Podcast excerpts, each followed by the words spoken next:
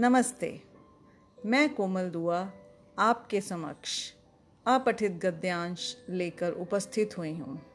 जो कहानी मैं आपको सुनाने जा रही हूँ, उसका नाम है चार आलसी।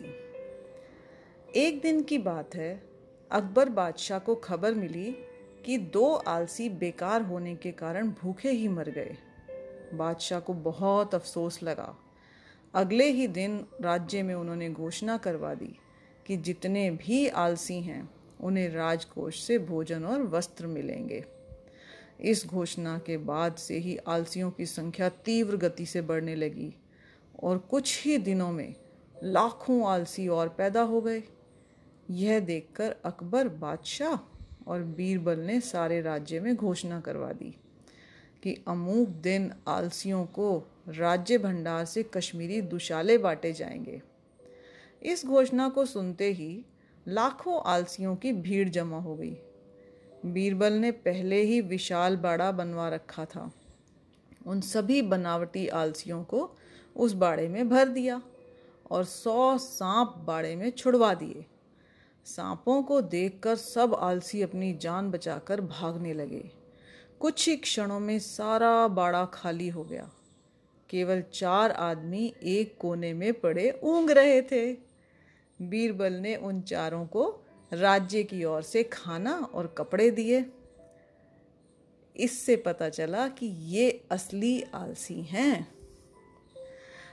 अब इस कहानी के आधार पर कुछ प्रश्न आपके समक्ष रख रही हूँ, आपको दे रही हूँ। आप उन प्रश्नों को अपनी नोटबुक में, अपनी कॉपी में लिख लीजिए तथा बाद में इनके उत्तर लिखिए।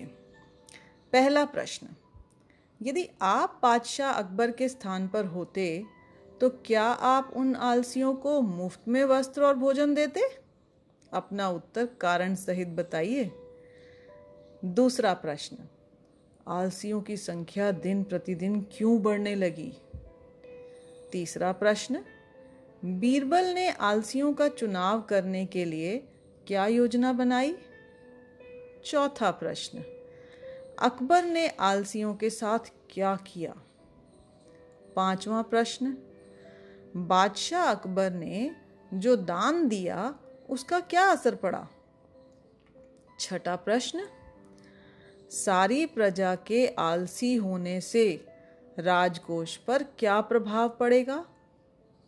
सातवां और आखिरी प्रश्न, अकबर को एक बादशाह होने के नाते अपनी प्रजा के हित के लिए एवं देश की प्रगति के लिए किस प्रकार के ठोस कदम उठाने चाहिए थे? धन्यवाद।